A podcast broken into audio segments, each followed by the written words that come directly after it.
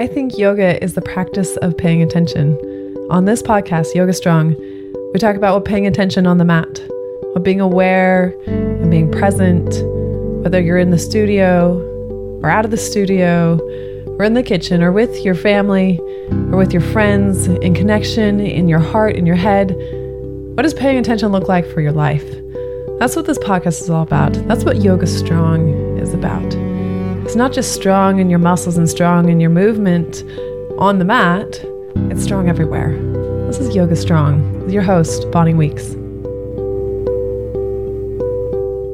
Hello, and welcome back to the podcast.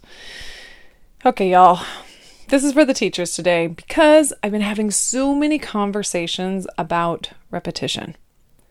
And I've been having some amazing conversations on the gram. And I just want to bring it here to give you a little bit more. And some of you might already be doing this or might have heard me say this in various things flow school, mentorship, etc. Um, but here I am again because we need repetition. And because maybe hearing something more than once and hearing it in a different way lights us up and we finally say, oh, okay, okay, I could do that. So, a couple thoughts here. First off, is this idea that perhaps if you are a vinyasa yoga teacher, if you teach flow, vinyasa, power vinyasa, whatever, perhaps you feel pressure to come up with a brand new sequence every single time. Please raise your hand if that is you. And you're thinking, perhaps, that if you don't, people are going to get bored with your class, that it means that you're not a good teacher. And like why why are you even showing up if you don't have something unique to offer every single time? Okay. so I am a big proponent, in case you didn't know, I teach something called Flow School where I talk about creative sequencing. I am kind of a nerd when it comes to that. And at this moment, I have a, a, online flow school that is going to begin in September, and then I have more in life in real life flow schools coming up because I did one two months ago. Well, a month and a half ago now at this time, transformational, like just super powerful. So, y'all, I'm a nerd when it comes to creative sequencing. I'm all in, and and I am also interested in sustainability. I'm interested in you not feeling burnt out. So, if you're feeling like you have to bring something new every time to class, and especially if you are teaching lots of classes in a week, then we can do things differently where these two ideas meet in the middle your class load and your creative sequencing. And the way they meet in the middle is that you create a sequence, and at the beginning of the week, you come in and you say, Hey, everybody, I am stoked because this week I have a flow for you that we are going to repeat all three times I am teaching this. So if you're here at Monday at noon, on Wednesday and Friday when I teach at noon, if you come back, you're going to be able to hone not just what we're doing, but you're going to move from what to how. You're going to be able to really take in the brain games of how we're moving our body and this creative sequencing, and then start to personalize it and really play with it by the end of the week. Yeah? Ready, set, go. So, that experience and really just talking to the people and letting them know and get them on board, and you're not selling it as an excuse because you don't want to take the time to sequence another class and you're feeling burnt out and overwhelmed. No, no, no, no, no, no, no. That's not why we're doing this. Does that help with that? 100%. You're doing this because this gives them the opportunity to really learn and embody what you're teaching. Right? That's powerful. And on top of that, it also gives you the opportunity to refine what it is you're teaching. And we know, we know that every time you show up to teach that class, you have the outline of what you're going to be doing. It's really helpful if you write down what you're going to be doing so that you can repeat it. And if you show up and you teach that same, we're going to put that air quotes, same class we know that it's going to come out a little different every time. Maybe one time you're like, oh, I guess I'm throwing in chair pose in this part, or oh, I totally skipped this part over here. Okay. So there's going to be different wiggles and there can be a different message with every time. But you're going to show up and teach that flow. So when you do that and when you give yourself the opportunity to show up and teach it again, you get to refine how you lead it. And the way that you guide somebody from pose A to pose B, let's say warrior 2 to warrior 3, like very straightforward. Warrior 2, warrior 3, that can look like so many different things. When you get to cue that so many different times in a week, then you really start to learn how that is cued best for people to understand you as a teacher. And that's kind of a big deal with teaching. People are watching you, they're listening to you, they're literally following you as the leader.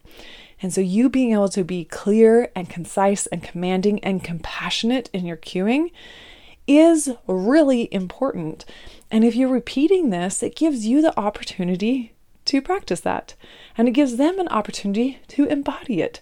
And really, both of you get to feel into this experience.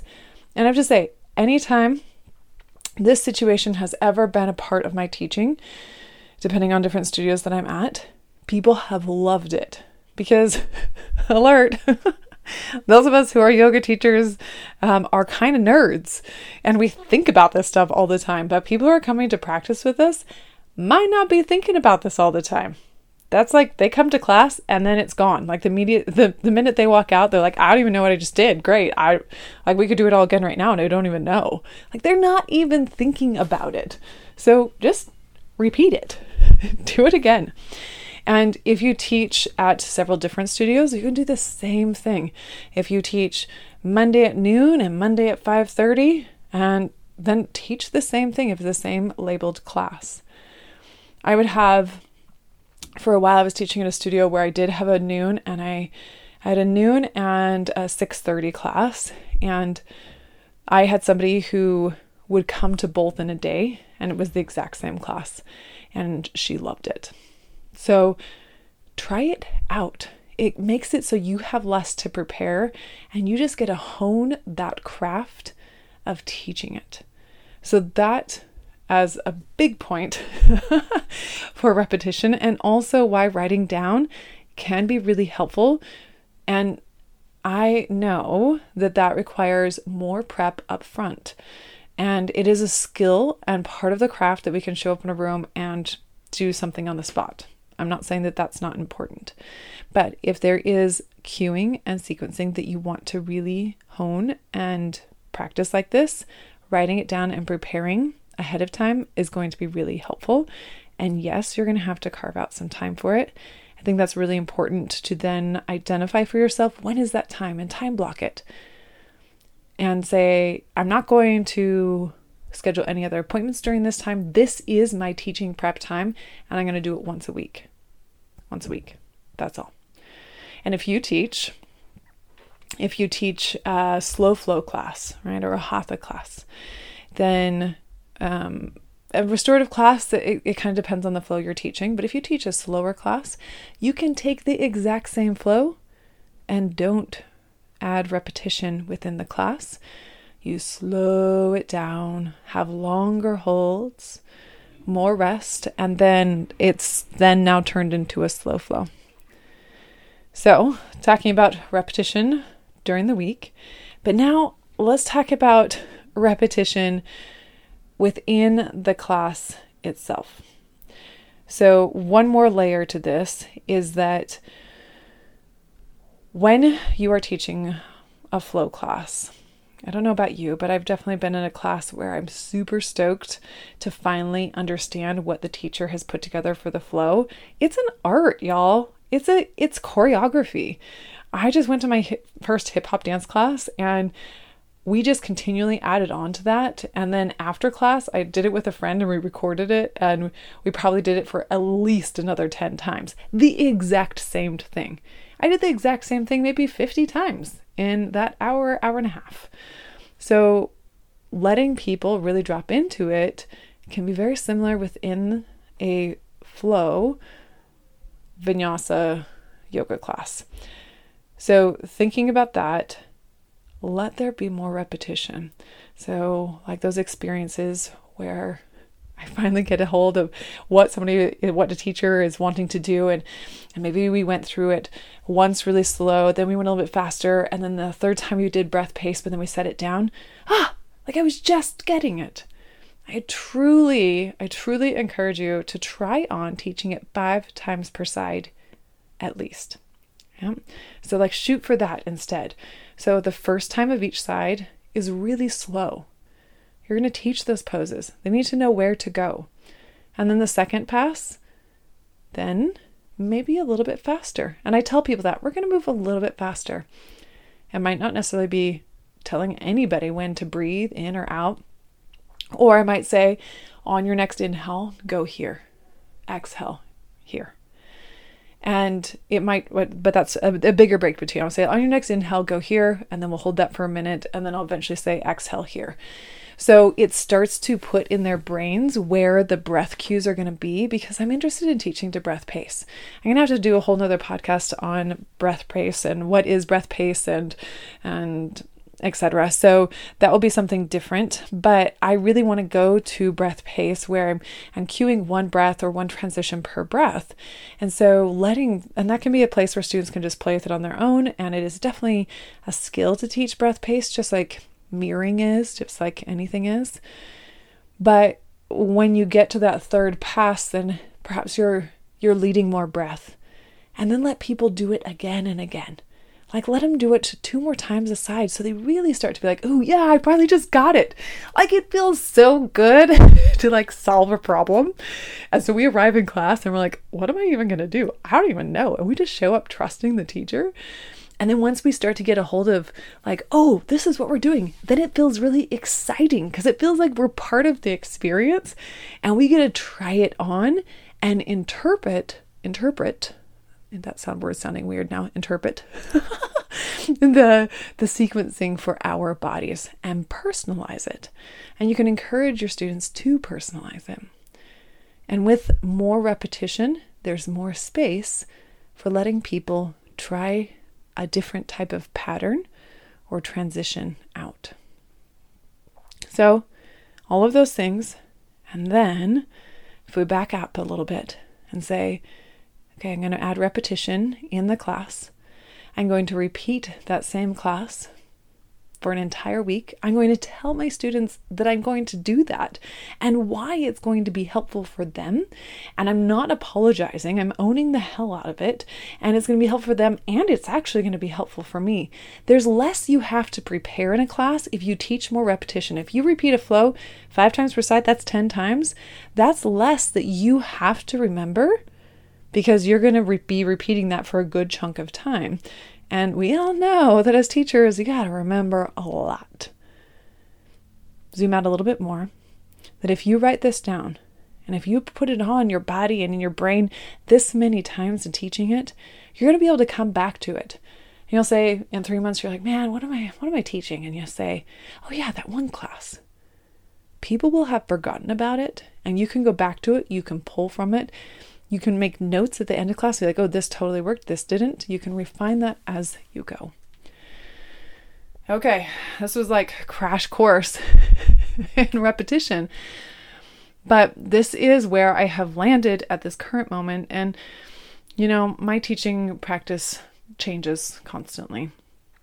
And specifically for teaching flow, this is where I currently feel like there is a lot of benefit. This is how I practice and how I have personally practiced for a long, long time, like years. This is how I personally practice and is how I've been finally able to translate that and find this this mixture of my personal practice with how I am teaching. And the feedback from folks is that they really enjoy that process.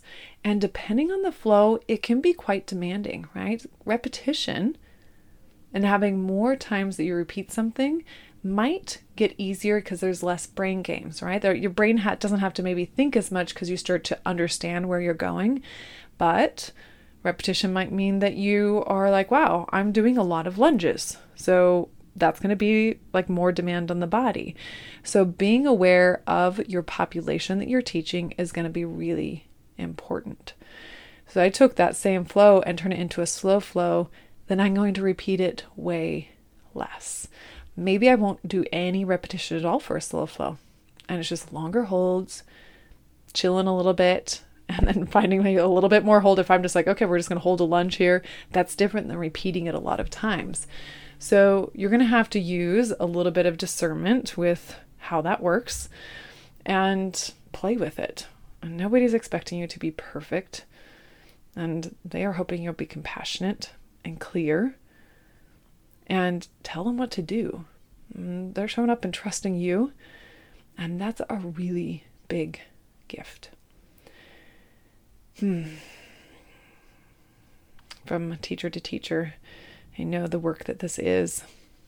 I know the heart and the passion that you bring to it. I know how nerdy you are. I'm right there with you. And if this feels overwhelming for you, if you're like, man, I would just love to talk to Bonnie for an hour and let's like talk about sequencing, let's talk about these things, I am here for that. Just an hour. Just sign up. I'm going to add a link in my bio, in the notes, in the bio of this um, the the notes of this podcast episode. So you can click on that if you're like, I just want to talk sequencing and talk about leading a class, talk about storytelling and how to like weave all this whole experience together. Like, shoot me a message. Like, let's sign up. Like, I'll put the link there. Book an hour time with me, and it doesn't have to be more than that. Of course, I offer mentorship on longer term and, and flow school experiences, but it can just be an hour too if you want to have some specific questions answered to you. You're doing amazing. You truly are. Thank you for the way that you show up and the way you stay a learner as much as a teacher. And let me know if I can support you in this journey. Until next time. Mwah.